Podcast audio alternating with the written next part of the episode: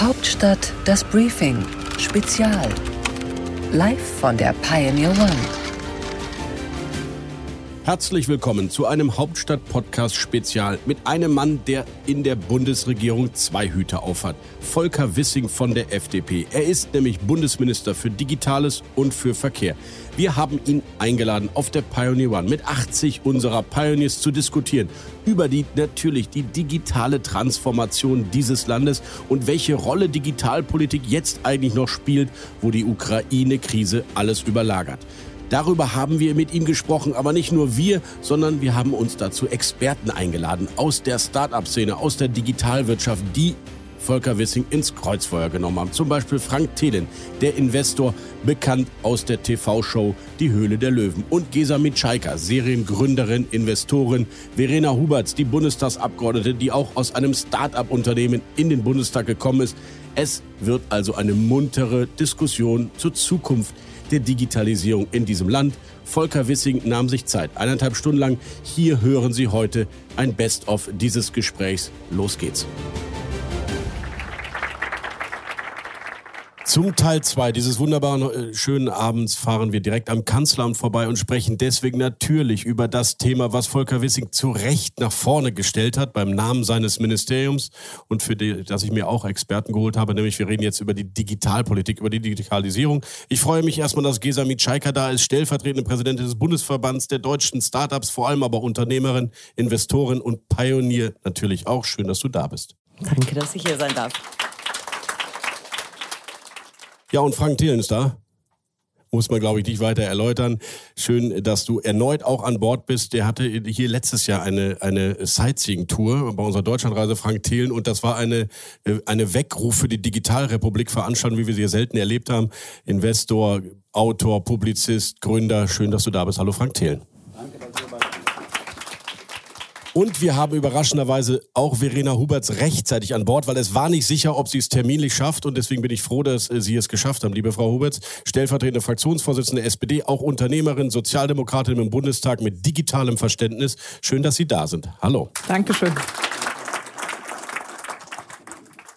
Jetzt habe ich versucht eben zu überlegen, wie kriegt man jetzt vom Verkehrsminister zum Digitalminister irgendeine Brücke und mir kam spontan Dorobert in den Kopf.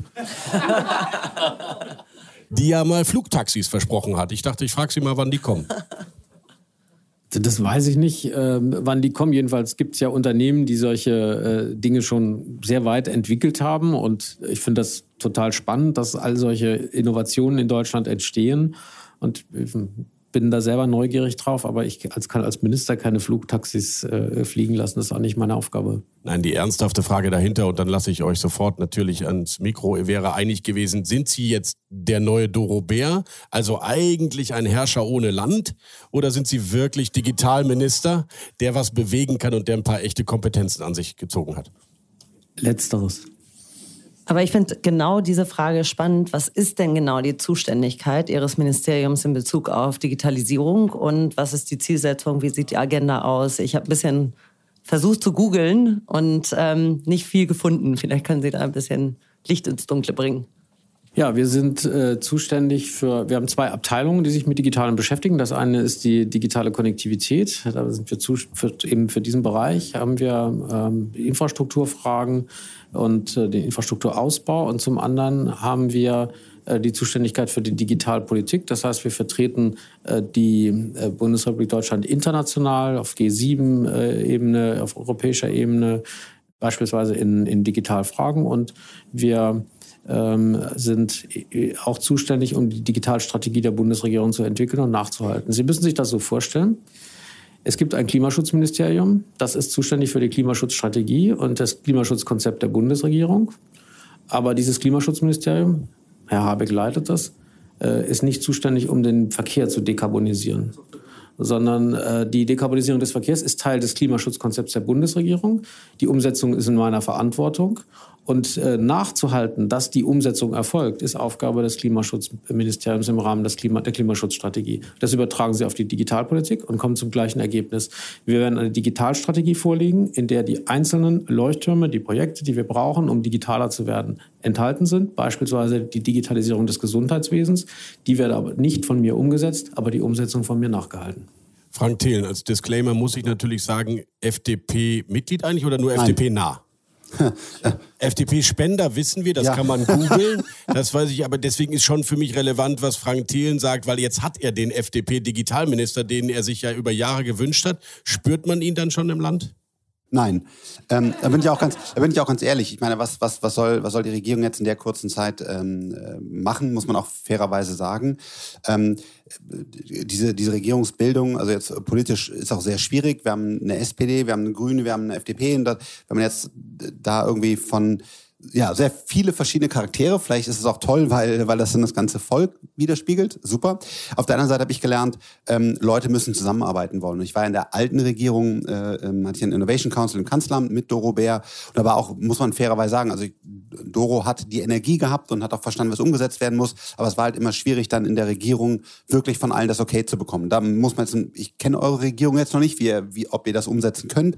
Aber das ist schon auch wichtig, da eigentlich, dass ein Team zusammen auch wirklich was umsetzen will oder dann einzelne Aufgaben abgibt. Das war bis jetzt immer das Problem. In der großen Koalition gab es, sorry, einfach Stillstand, obwohl ne, da auch gute Leute waren, aber noch schlechte Köpfe und insgesamt ist nichts passiert. Volker Wissing, ich finde ja hochinteressant, wenn man sagt, äh, Digitalpolitik, ihr habt es gesagt, Frau Roberts, ich glaube Sie auch immer wieder, geht dann nur, wenn wirklich die Köpfe von oben es wollen. Das ist ja wie hier auf diesem Schiff, wenn der Gabor Steingart das nicht will, dann funktioniert es ja auch nicht. Das war der Gabor Steingart-Disclaimer. Nein, aber die Wahrheit ist schon, wenn Olaf Scholz nicht wirklich Digitalpolitik an die zentrale Stelle seine vier Jahre setzen will, dann wird wenig passieren. Stimmt diese Analyse oder ist es übertrieben? Also ich glaube, das ist ein, ein ganz wichtiger Aspekt, den ich auch äh, immer be äh, betone, dass eine Regierung zusammenarbeiten wollen muss. Also das ist bei uns der Fall. Wir wollen zusammenarbeiten und wir wollen die Dinge voranbringen. Und äh, Olaf Scholz sagt, äh, ich will, dass sich da jemand drum kümmert.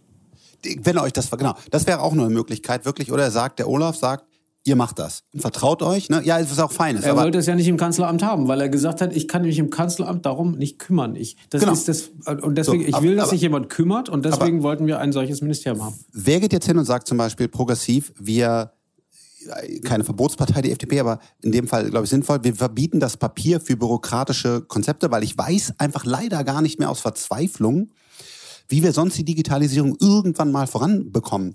Wäre das nicht so ein Schritt zu sagen, ab jetzt einfach, äh, nee, nicht ab jetzt, aber in, in sechs Monaten, in neun Monaten, wo alle Hilfe und, und Hölle schreien, aber dann müssen sie durch.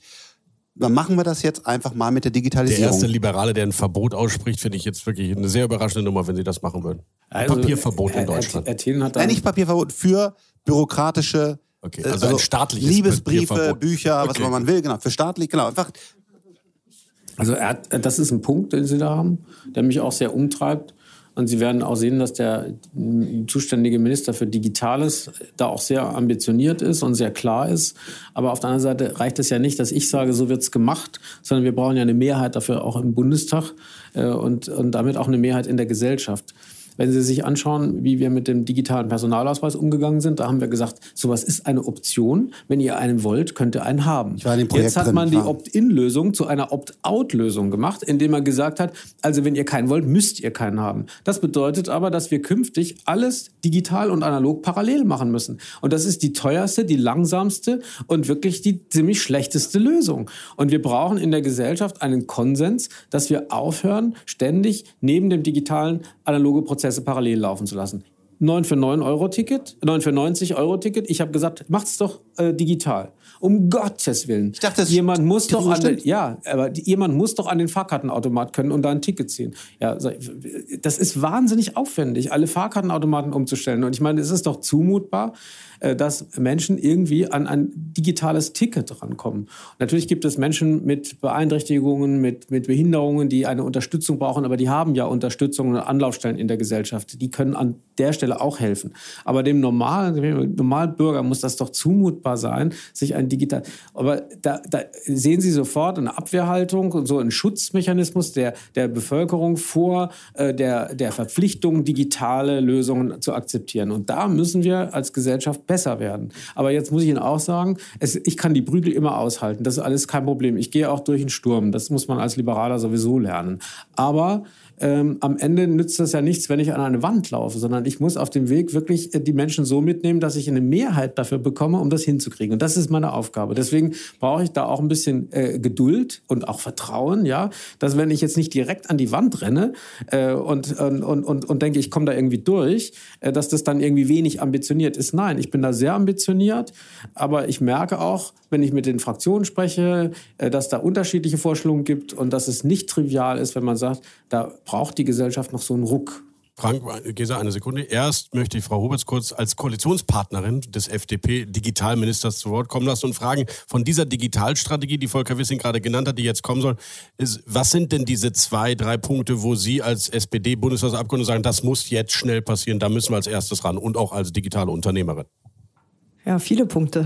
Ähm, Silos durchbrechen, glaube ich, bringen uns dazu, dass wir es hinbekommen. Ich glaube, erstmal brauchen wir eine Infrastruktur, denn wenn wir immer noch die weißen Flecken haben und keinen Mobilfunkempfang und Homeoffice nicht im Keller und oben gleichzeitig möglich ist, dann haben wir schon mal erstmal ein Problem. Nicht wie arbeiten wir, sondern haben wir überhaupt, ähm, ich beschäftige mich gerade auch sehr viel mit der Bundesnetzagentur.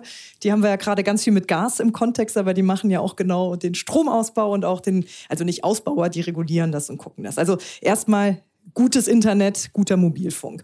Zweitens, ähm, ich habe auch den das Kapitel mitverhandelt im Koalitionsvertrag und die Digitalisierung darf ja nie ein Ziel sein. Das finde ich, haben wir auch viel zu oft falsch gemacht in Deutschland. Also einen schlechten Prozess zu digitalisieren, was bringt's? Deswegen habe ich ein Wort in diesen Koalitionsvertrag reingeschrieben, ähm, über das ich auch sehr froh bin. Nutzungsperspektive.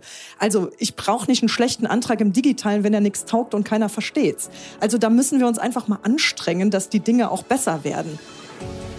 Bis hierhin, liebe Zuhörerinnen und Zuhörer, aber nicht weiter. Denn guter Journalismus, das gilt im Hause The Pioneer selbstverständlich.